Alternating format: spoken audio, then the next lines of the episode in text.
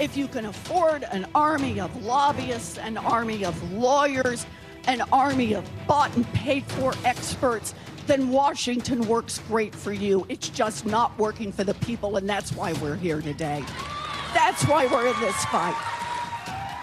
Elizabeth Warren announced this week look at those crowds in Iowa yesterday.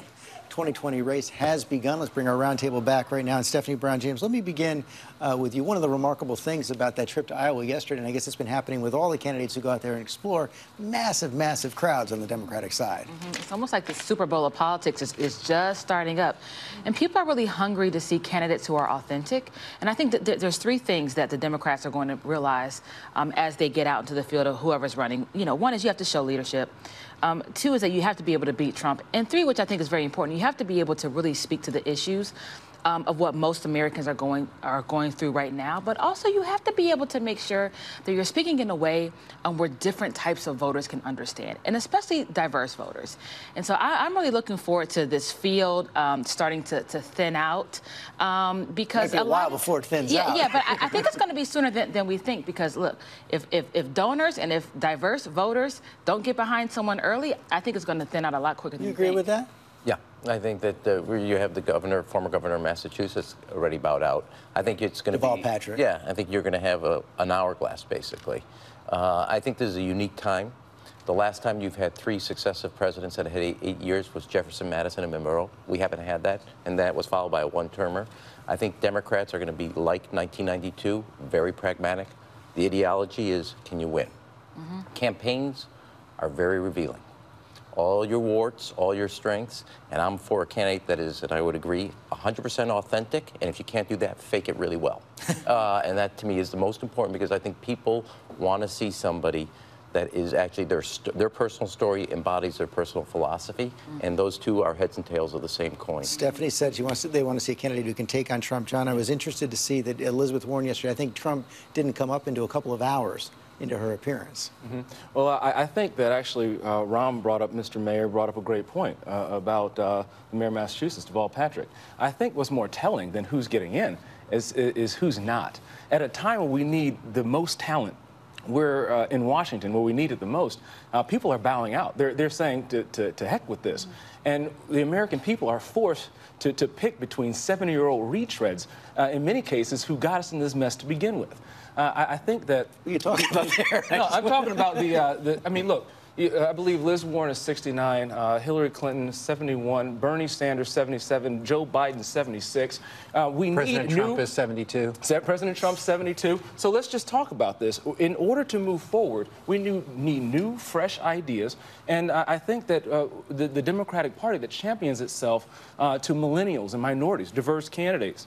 I think needs to show that they can that they can reach out and put millennials and minorities into leadership. Thirty right? candidates that will be running, and they will exactly reflect what you just mentioned. But the young, fresh voice on the Democratic side is a woman who wants to eradicate fossil fuels entirely in this country in the next 10 years. She officially has more Twitter followers than Nancy You're talking Pelosi. About like Alexandria. Alexandria Ocasio-Cortez, huge following, huge up-and-coming voice, and the fracture between the Democratic Party is: Do you want this progressive left socialist agenda, or do you want to have a more mainstream Democrat that can talk to voters in Iowa? Iowa and reach over and win over the votes that were lost in the Rust Belt. That is going to be one of the divides. The other question is, and it was the question I asked Julian Castro, how do you distinguish yourself in a field like this? Well, I, I I think one, the more candidates is not a problem. Jimmy Carter, in the aftermath of Watergate, there were 17 candidates ran. He win, wins the election 76. Donald Trump ran in a field of 17 candidates of the Republicans. He wins the field. He wins the presidency. So the more candidates isn't the problem.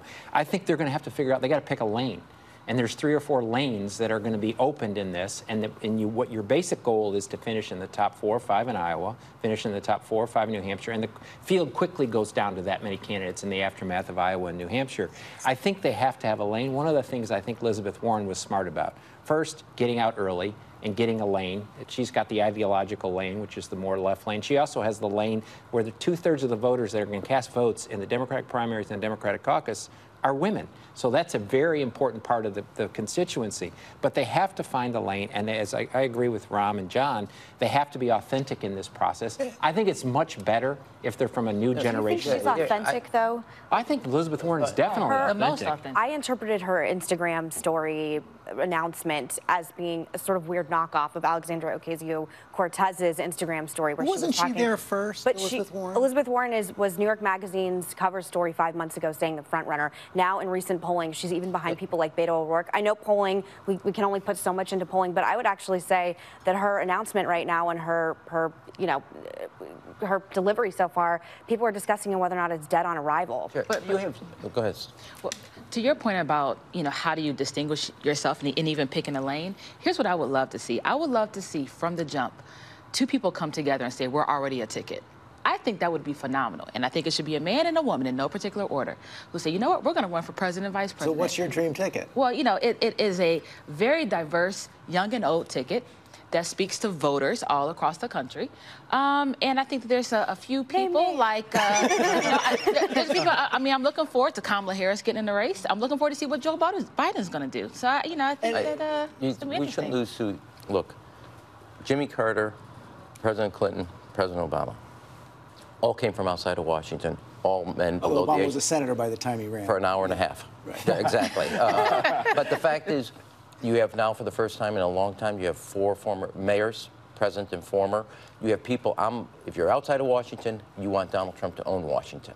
Everything that comes with what people are disgusted. When we win, we come from outside to change something. If you're part of that Washington, you'll never ever be able to either escape, escape the problems or the way you talk about it. Let's talk a little bit about the Republican side. Mitt Romney came to Senate uh, uh, from Utah this week with an op-ed attacking President Trump, and then went on TV a few hours later and said he's not running for president, but would not endorse.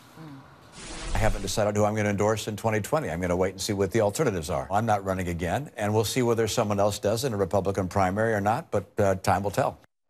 Hey, John James, it seems like you have a lot of Republicans out there, John Kasich, uh, Jeff Flake, uh, not wanting to run, but not wanting to be completely out of the conversation, wanting to be there just in case things fall apart for President Trump to pick up the pieces. I think you may have hit the nail right on the head. Uh, I, I think uh, for most uh, people, Republicans or Democrat, uh, the letter uh, is the first act uh, right out of the gate. It, it kind of rang.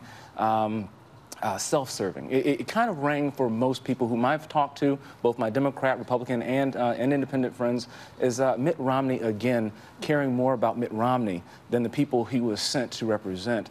Uh, now, uh, it, I can't get into Mitt Romney's head. That's not my business. Uh, and uh, but what I'm just saying is, If you get into Mitt Romney's head, you probably won't stay there long.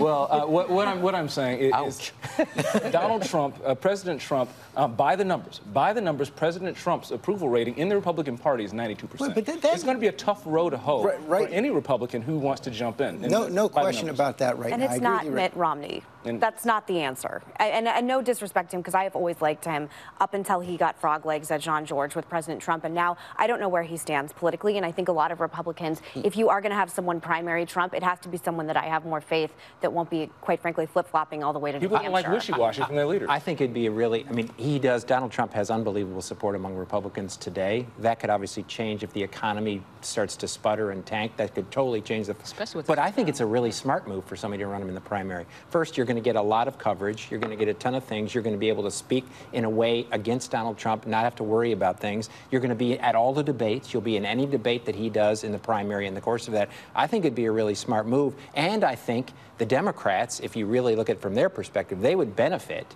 by somebody taking on Donald Trump and him moving more farther There to is the going to be a Pat Buchanan to this president. No question, There's going right? to be a Republican. It's not going to come from that wing of the party, but it's going to have. He's going to have a primary because what happened in 2018 is a whole section of the Republicans that used to be rock rib Republicans left and voted for Democrats, and there's going to be an opening there. I actually think you got four things none of us know: the health of the economy, what Donald Trump, uh, what the Mueller report says, what our process is, and who, in the end of the day, when in that process emerges, what they do in building a coalition. Both Clinton and Obama built coalitions that lasted a stand of time. Those are four things to watch. I'm afraid we're out of time. It was a great discussion. Thank you all.